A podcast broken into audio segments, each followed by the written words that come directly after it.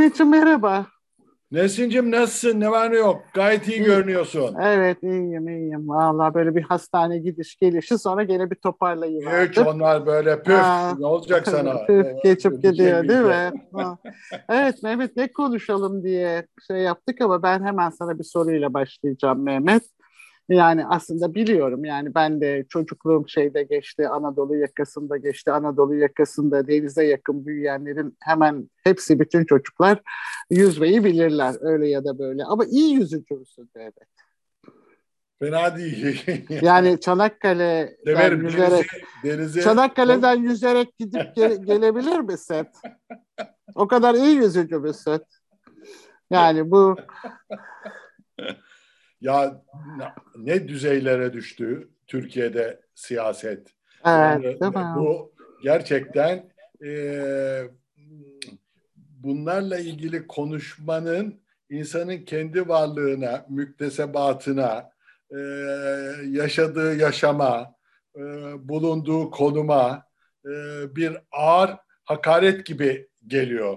Yani sen günlük hayatında e, siyasi veya normal, sıradan neyse bu düzeylerde bir uslup, anlayış ve duruşla irtibat pek kurmak istemezsin. E, siyaset e, bu düzeyde diye e, bizim de belki ilişki kurmak mecburiyetimiz yok. Gerçekten vahim.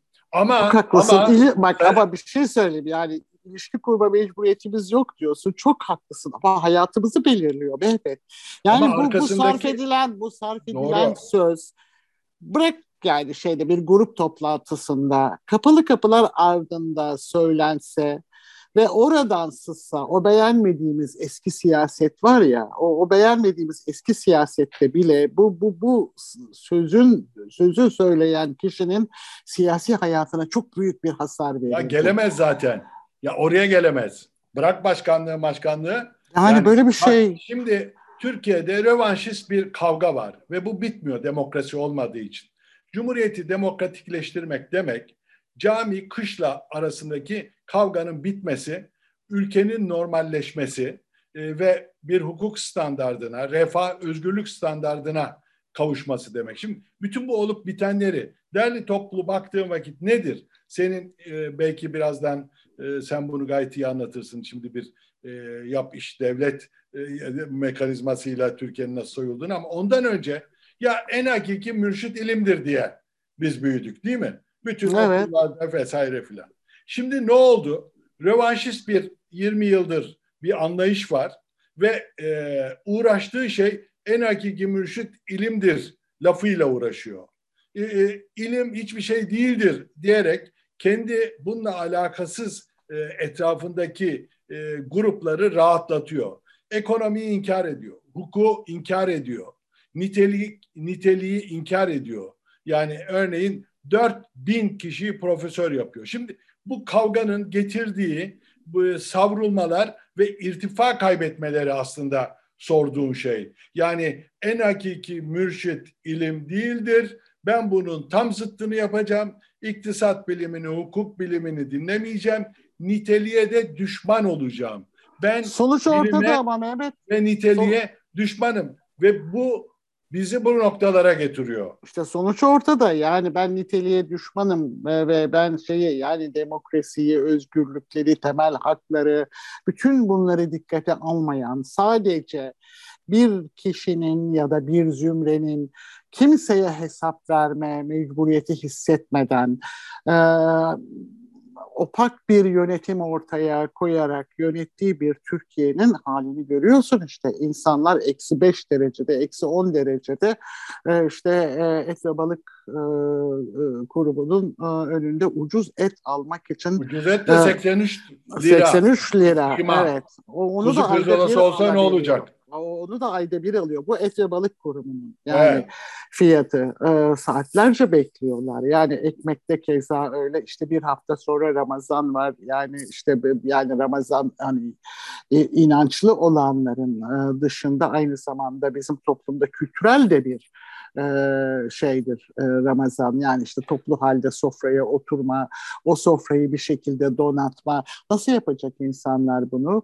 Bana söyleyebilir misin? Şimdi e, şeye e, gelelim. Yani karşı karşıya olduğumuz ekonomik krizin ağırlığına gelelim. Neyse çok şükür bütün hepimiz bütün paralarımızı dolara bağladık değil mi? Yani artık herhangi bir kaygımız yok yani. Hani bankaya gidip de paramızı yatırdığımız zaman artık kur korumalı mevduat bundan sonra o limitler falan da kalktı, süreler de kalktı e, tamamen e, Amerikan hazinesinin güvencesi ve garantisi altındayız. Yani değeri.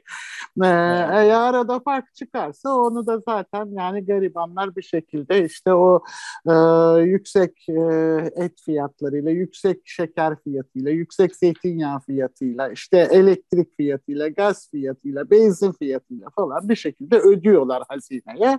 E, üzerinde o hazine tamamlayacak. Ee, şimdi insanların tabii anlamadığı, anlamak istemediği şey bu. Yani e, e, yani devletin kasası kendi cebi olduğunun farkında değil insanlar. Bu, bu, bu çok temel bir sorunumuz. Şimdi e, bu arada tabii Bakan e, Nebati'nin e, müthiş konuşması, o özellikle Urfa'daki müthiş konuşması bu kur korumalı mevduatla ilgili Türk lirası diyor. Yani takmayın kafanıza. İnebilecek kadar dibe indi zaten diyor. Bundan sonra hep diyor çıkış Türk lirasında yukarı doğrudur diyor. Ama onun da çok böyle yetmeyeceğini anlamış olmalı ki hemen arkasından da biliyorsun bayrak inmeyecek, ezan susmayacak, bir, bir ve beraberliğimiz vesaire işte o bilinen klasik e, nutkunu atıp sözlerini bitiriyor. Şimdi e, rakamlara bakıyorsun Mehmet, rakamlar bu kadar kısa vadede bile son derece korkunç. Mesela Ağbal'ın Naci Ağbal döneminde yüzde on dokuzdu faiz biliyorsun.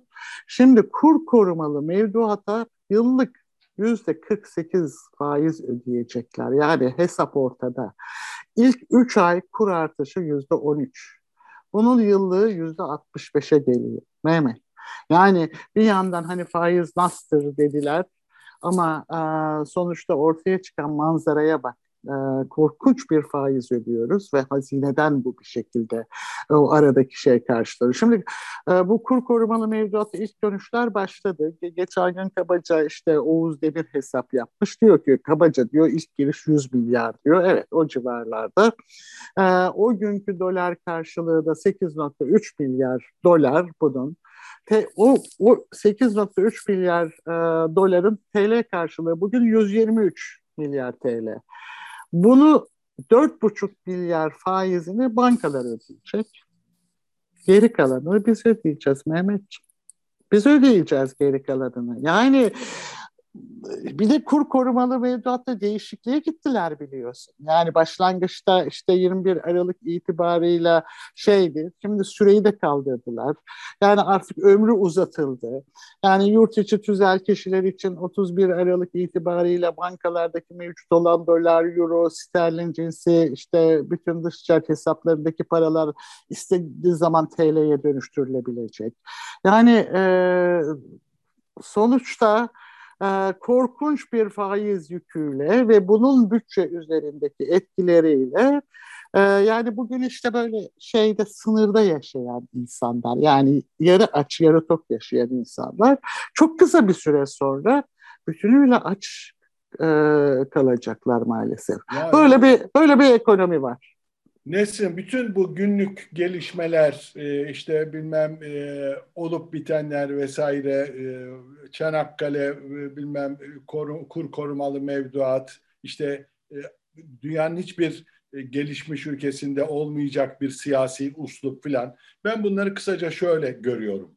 Bir niteliksizlik şampiyonası var Türkiye'de. En niteliksiz olan en yukarı doğru çıkıyor. Onun için bu e, bakan konuşmaları yahut işte egemen siyaset konuşmalarını böyle bir e, niteliksizlik e, şampiyonasındaki e, rekabet yarışlarına bağlıyorum.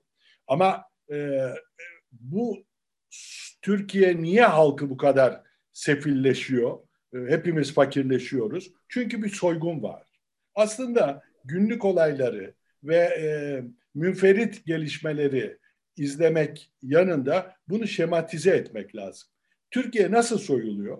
Birinci bu yap iş işte devret yap işlet devret modeli bir soyguna dönüştü. Çok Artık ağır. bu yap işlet devlet değil biliyorsun. İşte yani neyse, yasası yok yani. ama yani işte genelde, kamu özel işbirliği projeleri göya. Bunun e, resmi adını e, vazgeçiyorum ama kısaca bugün uygulanan ve daha ziyade o beş kişinin etrafında dolanan, o beş kişinin de başka siyah hangi siyasiyle hangi oranda ilişkisi var e, onu bir tarafa bırakıyorum. Ama bu sistem Türkiye'yi soyuyor.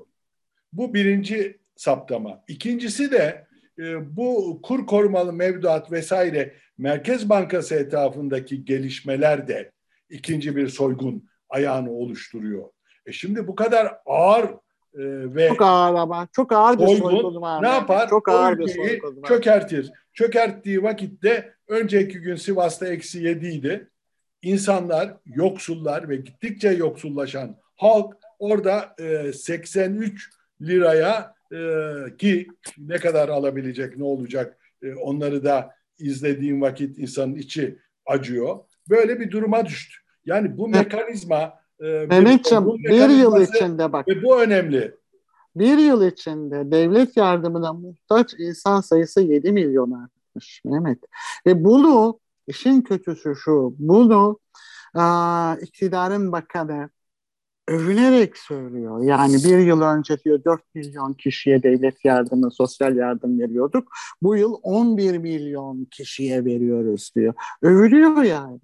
Şimdi bu e, AKP'nin e, oy aldığı e, bir şekilde bunu e, kendi siyasi ikbali için çok önemli bir hazine gördüğü şey yoksulluk. Bu kez kendini iktidardan götürmeye yönelik e, bir büyük e, e, toplumsal e, çöküntüye e, dönüştü. Daha evvel insanları yoksulluktan kurtarmıyor, sosyal yardımla onların oyunu alıyordu. Şimdi e, öyle bir konuma geldi ki ülke, e, Türkiye'nin toplam olarak yüzde 80-90'ı e, açlık ve yoksulluk sınırına geldi. Ayrıca sosyal yardımları yapacak para da kalmadı. Bundan dolayı da kendisini Türkiye'yi zenginleştirmek yerine yoksulları yoksul tutmak üstünden e, öngörülen siyaset kendi e, e, vicdansız e, ve etik olmayan davranışının tuzağına düşecek. Para yok, soygun çok büyüdü, halkın sefilleşmesi sosyal yardımlarla giderilmeyecek kadar büyüdü. Bu tablo e, sandıkta kendini e, muhtemelen demiyorum mutlak bir şekilde belli edecektir. Oraya doğru o, gidiyoruz. Orada araya girmek istiyorum Mehmet. Geçen gün Özel Sencar Hoca'yı dinliyordum. Özel Sencar Hoca'nın ki buna bir ölçüde katılıyorum. Aa, söylediği bir şey var çok önemli. Bu tam da senin bu söylediğin e, yerde. E, Türk halkı diyor artık yoksulluğu satın aldı diyor. Hani biz şeyde finans hmm. piyasalarında konuşuruz. Yani biliyorsun işte enflasyonun yükseleceğini satın aldı ya da bilmem neyi satın aldı. O nedenle işte beklentiler gerçekleştiği için işte elindeki şeyi çıkarıyor diyor. Türk halkı satın aldı diyor. Yani bu bu noktadan sonra bu bu bir çizgi diyor. Bu noktadan sonra daha fazla ekonomik koşullar halkı zorlarsa buradan işte iktidara değil muhalefete e, oy çıkar diye düşünmek doğru değil diyor. Bir ölçüde buna katılıyorum. Çünkü muhalefet şuna ikna edemedi halen e, şeyi e, toplumu.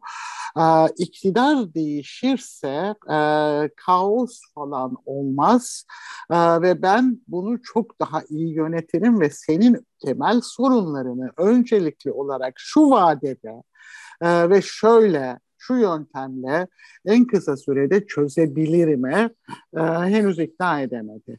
E, yani zaten bu, bu konuyla ilgili sadece toplumda var olan sorunları dile getirmek ve bunları tekrarlamak ve bunları biraz daha e, işte e, nasıl söyleyeyim sana biraz daha vurucu bir şekilde e, söylemek dışında e, şu ana kadar çok da somut e, bir şeyler söyleyebilmiş değil muhalefet. Üstüne üstlük tam da Yani bu bu konuda toplumla bir güven ilişkisi kuramamışken altı parti işte masa bir masanın etrafında oturup güçlendirilmiş parlamenter sistem e, şeyine tasarısının altına imza yani orada bir mutabakat sağlamışken işte bugün komisyonda görüşülecek olan korkunç bir seçim yasası geliyor. Korkunç bir seçim yasası geliyor. Şimdi e, buradan devam et. Yani önümüzde şeyler yani giderek o tehlikeler, riskler, aşılması gereken engeller birini aşıyorsun, üç engel daha çıkıyor. Onu aşıyorsun. Şey gibi yani sürekli o... Ya Nesin ben bir şekilde bir e,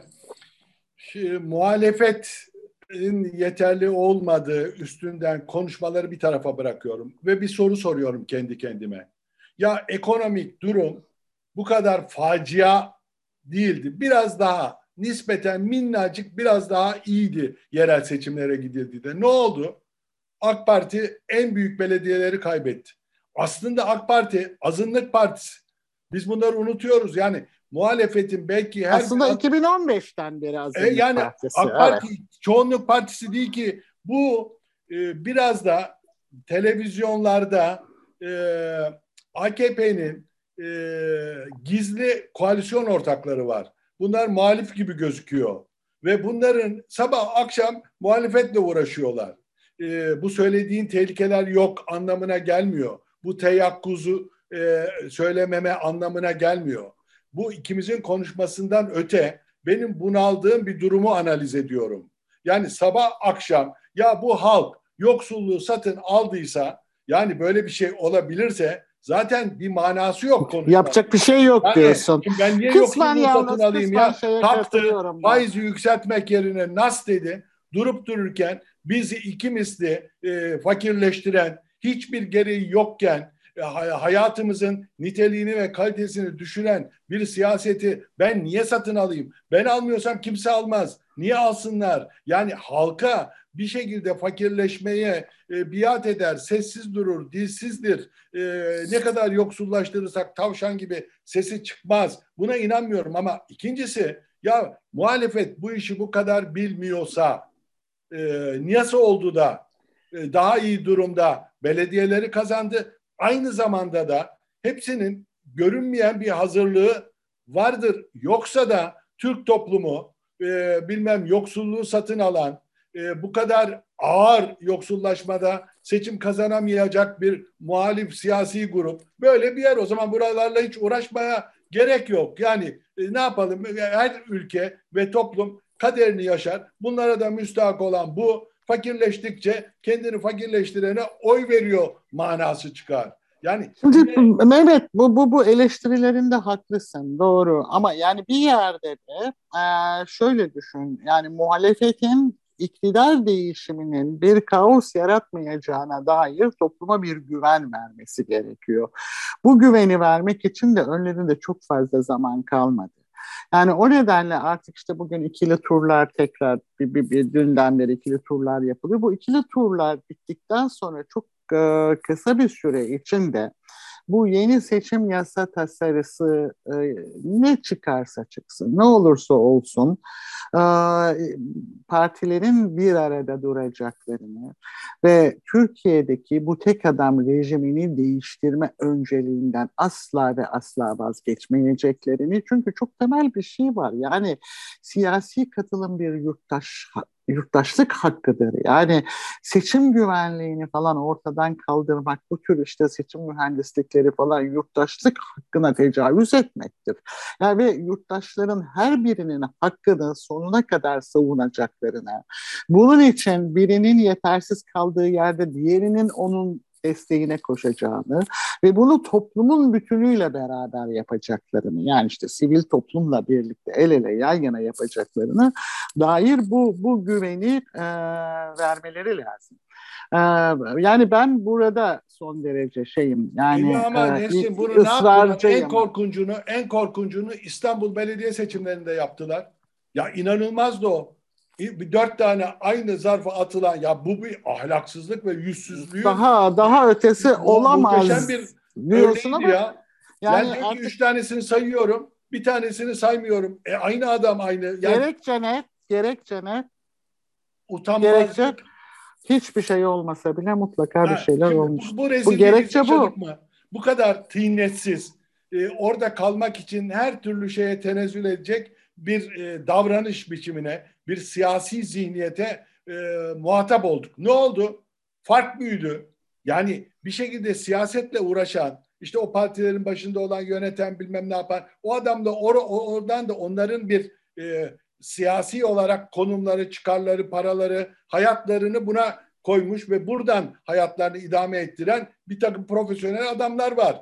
Onlar kaybeder ya Türk halkıyla birlikte. Yani eğer bunları düşünmüyorlarsa, bunu birbirleriyle itişip kakışacaklarsa ve esas amaçları yani, kaybeder. Yani profesyonel bu, olarak bu adamlar sosyal konumlarıyla paralarını, pullarını buradan kazanıyorlar. E şimdi seçim kaybederlerse bir daha ayakta kalamazlar ya. Ya bunları düşünmüyorlar değil, bunları düşünüyorlar ama yani halen bir takım işte kendilerinin de çizdiği bir şey var biliyorsun. Yani bir kırmızı çizgileri var. Daha doğrusu kendilerinin çizdiği değil aslında. Temel sorun da bu. İktidarın onlar için çizdiği. Yani evet. o o işte o o o bu yırtıp atamıyorlar. E o, çünkü, bunu daha evvel konuştuk. Neden konuştuk, yırtıp evet. atamıyorlar? Çünkü Türkiye'de siyaset yapma sınıf atlamanın aracıdır. Sen bir e, Türkiye'nin manevi e, bir sahibi hatta fiili sahibiyiz. Her vatandaş Türkiye'nin 84 milyonda bir sahibidir, fiili patronudur. Şimdi sen sınıf atlamak için yani mesleğinde başarılı olamayıp sınıf atlamak için siyaset yaptığın vakit e, siyasi iktidarın çizdiği sınırlar içinde başım belaya girmeden bir daha seçileyim. İşte bilmem bakan olur muyum, bilmem ne olur muyum, grup başkan vekili olur muyum? Halbuki Türkiye'de şu anda yapılması gereken şey rejim muhalefetidir. Tabii İktidar rejim olma muhalefeti. kavgası değildir. İktidara Ama muhalefet muhalefeti, değil. Rejim Rejime muha- muhalefet. Rejimi, rejime muhalefet yaparsam başım belaya girer ve bu sınıf atlamaya yönelik ve Ankara siyasetinde, siyaset kurumunda bulduğum yeri kaybederim endişesiyle senin söylediğini e, sınırlarının altında bir yerde mırıldanıyorlar. Yani eğer eleştiri olacaksa Türkiye'deki mesele siyaset iktidarı kimin ele geçireceği değil. Bu rejimin nasıl demokratikleştirilmesi için demokratik bir kavga verileceği olmak gerek. Belki o huzursuz ediyor. Şimdi temel temel problem bu. Zaten bu kitap çıktı işte güçlendirilmiş parlamenter sistem. Aslında o o şeyin yani o mücadelenin hangi zeminde verileceğini, o zemini oluşturma açısından önemli bir adım. Çok önemli bir adım.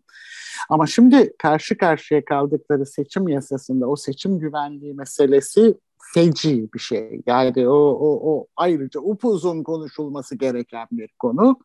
Ama işte bu don sisteminin ittifak içinde de uygulanması e, meselesine baktığın zaman işte bazı partilerin muhalefette işte o ben onunla işbirliği yapmam, ben bununla aynı masaya oturmam gibi bir takım e, ne denir? Yani e, ön yargılı yaklaşımları aslında o müzakere masasının genişlemesine ve bu şeyin e, seçmende de müthiş bir değişim var. Yani 2018 seçimlerindeki gibi değil. Yani o, o seçmendeki iktidarı, rejimi değiştir ve arzusunun sandığa yansımasını engelleyen sonuçlara Doğru. yol açma tehlikesi var. Yani onun için sürekli olarak bunun altını çizmek lazım. Yani Doğru. çünkü öyle hani yani ben bakıyorum mesela don sistemine göre işte son seçimlerdeki bazı e, şeylere, oylara bakıyorum Mehmet. Yani işte o artık oylar birinci gelen partiye yazıldığı o, o mekanizma muhalefet tarafından o kadar iyi kullanılabilir ki ama bunun için HDP'yi o masaya almaları lazım. Türkiye İşçi Partisi'ni o masaya almaları lazım. Yani toplumun hemen her kesimini temsil eden e, partilerin o masada olması lazım. Bazı yerde ikili, bazı yerde üçlü, bazı yerde beşli, bazı yerde altılı, bazı yerde tek bu tür bir seçim dizaynıyla biraz yorucu olabilir belki ama bu böyle bir seçim dizaynı yapacak bir aklı harekete geçirebilirlerse rejimi değiştirecek iktidar değişikliğine e, çok rahatlıkla kapı aralayabilirler. Yani seni dinlerken, seni dinlerken aslında umudum artıyor. Yani bir kere çünkü bu e, Türkiye'deki mevcut özgürlükleri ve refahı yok eden e, hepimizi yoksullaştıran, özgürlüğümüzü boğan bir zihniyeti sandığa gömmenin de bir vesilesi yeni seçim yasası.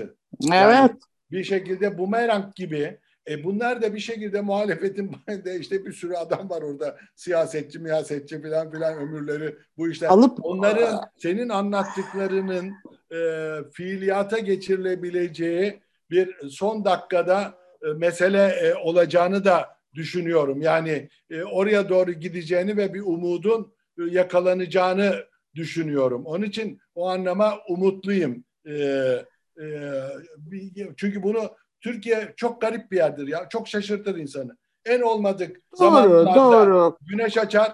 En güneşli günlerde bir şekilde yıldırımlar. Bir de şeye çıkar. güveniyorum Mehmet. Yani e, e, Türk seçmeni, e, Türkiye'li seçmen stratejik oy kullanmayı öğrendi. Bu, ha, bu, yani bu, yani bunu bunu Batılılara anlatmak çok kolay değil belki ama hakikaten tabii. stratejik oy kullanmayı ya, öğrendi. Ya. Bu bu çok kritik bir şey. Ee, ve o stratejik oy kullanma orada seçmendeki bu akıl işte Tabii. muhalefette de bir başka akılla birleştiği zaman yani hakikaten güneşin doğmaması için hiçbir neden yok. Son olarak Mehmet şu Ukrayna meselesine de kısaca bir değinelim. Ben orada iki büyük tehlike görüyorum. Yani, yani Rusya'nın saldırganlığının dışında işte dün Peskov yine nükleer işte bir şey e, varoluş e, şeyi e, tehlikesi, tehdidi altında hissedersek nükleerleri kullanabiliriz gibi e, bir açıklama yaptı biliyorsun şeyde e, Amanpur'da e, CNN'de konuşurken yani işte o, o büyü, savaşın büyümesine sonra ben Türkiye açısından çok daha dar bir pencereden bakacağım. Şimdi bunlardan bir tanesi Türkiye'nin bu garantörlük meselesi konusunda böyle çok gururunun okşanmış olması. E, oysa bu garantörlük meselesi çok ciddi bir meseledir ve Türkiye'nin e, bir şekilde e, savaşa dahil olması e, demektir. E, yani o, o, nedenle e, ya işte Türkiye yeniden işte uluslararası arenada yıldızı parlıyor. İşte bakın bize işte Ukrayna bizim garantörlüğümüzde çok ısrarlı. Evet Ukrayna çok ısrarlı Türkiye'nin garantörlüğünde. Çünkü boğazlar nedeniyle Rusya'ya geçişi kapatmak için son derece şey e, ısrarcı bu konuda.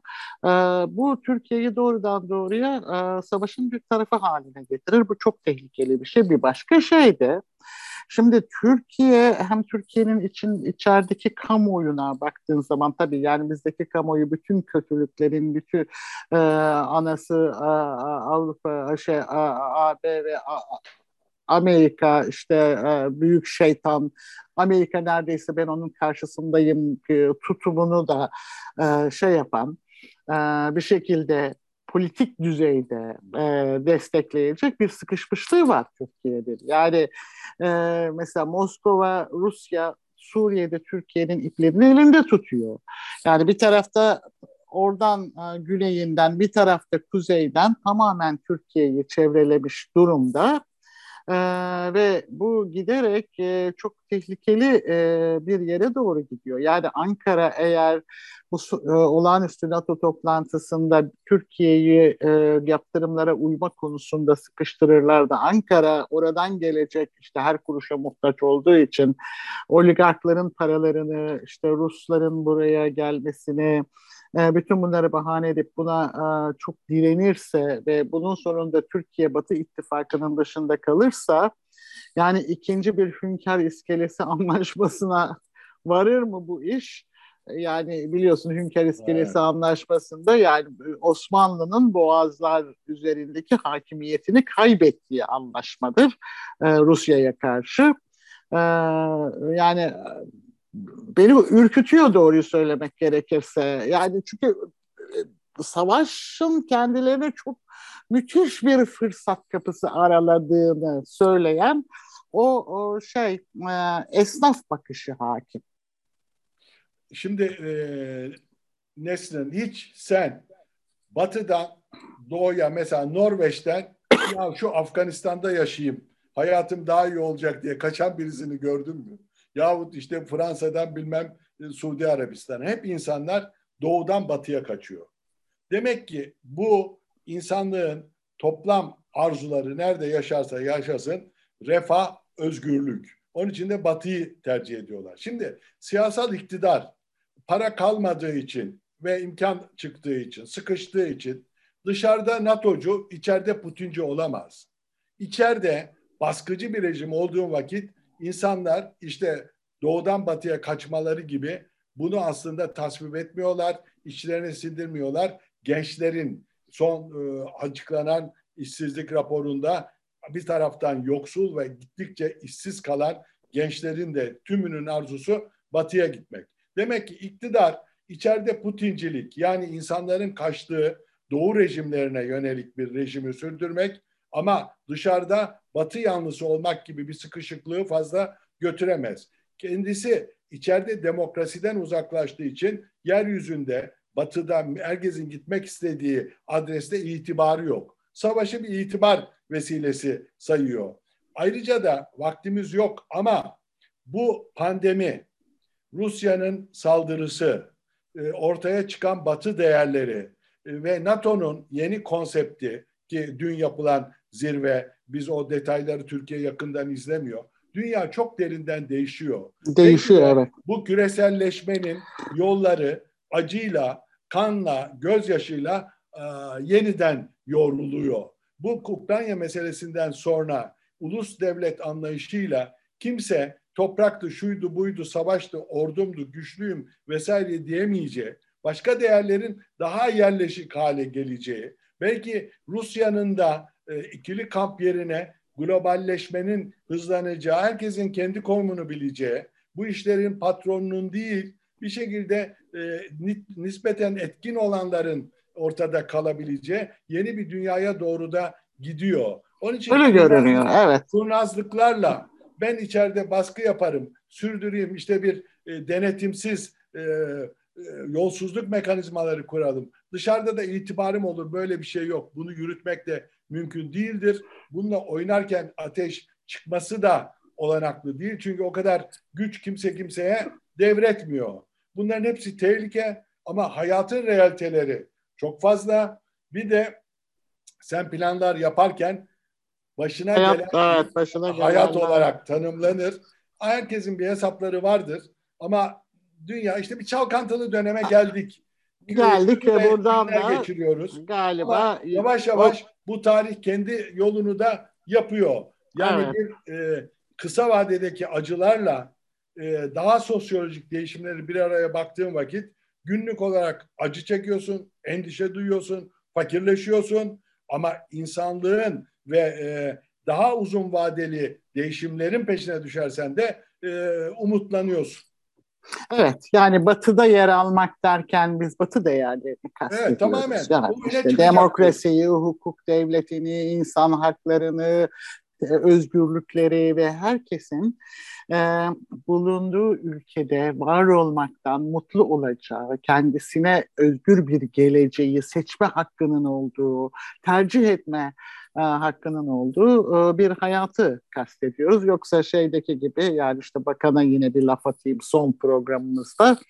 E, yani Fransa'da yatırımcılara söylediği gibi gelin yatırım yapın işte bürokrasiyle uğraşmak en büyük keyfimdir olmadığı mevzuat değiştiririz falan diyerek e, işte şeyin yasasızlığın, normsuzluğun, hukuki güvensizliğin e, bir meziyetmiş gibi sunulmadığı bir evet, yani e, işte dünya doğudaki istiyoruz. adamların batıya ha. kaçma nedenlerinin tümünü kastediyoruz. Tümünü kastediyoruz. Yani batıya kaçarken evet. ne düşünüyorlarsa tümünü kastediyoruz. Yani evet, evet. siyasetçi niye kendi ülkesinde saygın, unutulmaz, ölümsüz olmak için refah ve özgürlüğü arttırmaz da böyle küçük fare hesaplarıyla yolsuzluklar, iktidarda kalayım, gitmeyeyim, zenginleşeyim, denetlen evet. bunu da anlamış değilim. Sonunda bu, esas tarih... niteliksizlik şampiyonluğu bu ya sonunda tarih de hiçbirine hayırla yad etmiyor evet, biliyorsun. Aynen. Evet bir programın ama tüm duvar maceramızın da sonuna geldik Mehmetciğim. Ee, evet burada bu son. Biz, evet son programımız ee, bütün duvar bu, bu yönetimine. Vesileyle, bu vesileyle bize bu programın e, yapımı için bizi oraya davet eden Hakan Aksa'ya ve Duvara teşekkür edelim. İzleyicilere teşekkür edelim. Bir başka mecrada, bir başka şekilde nasıl olsa buluşuruz.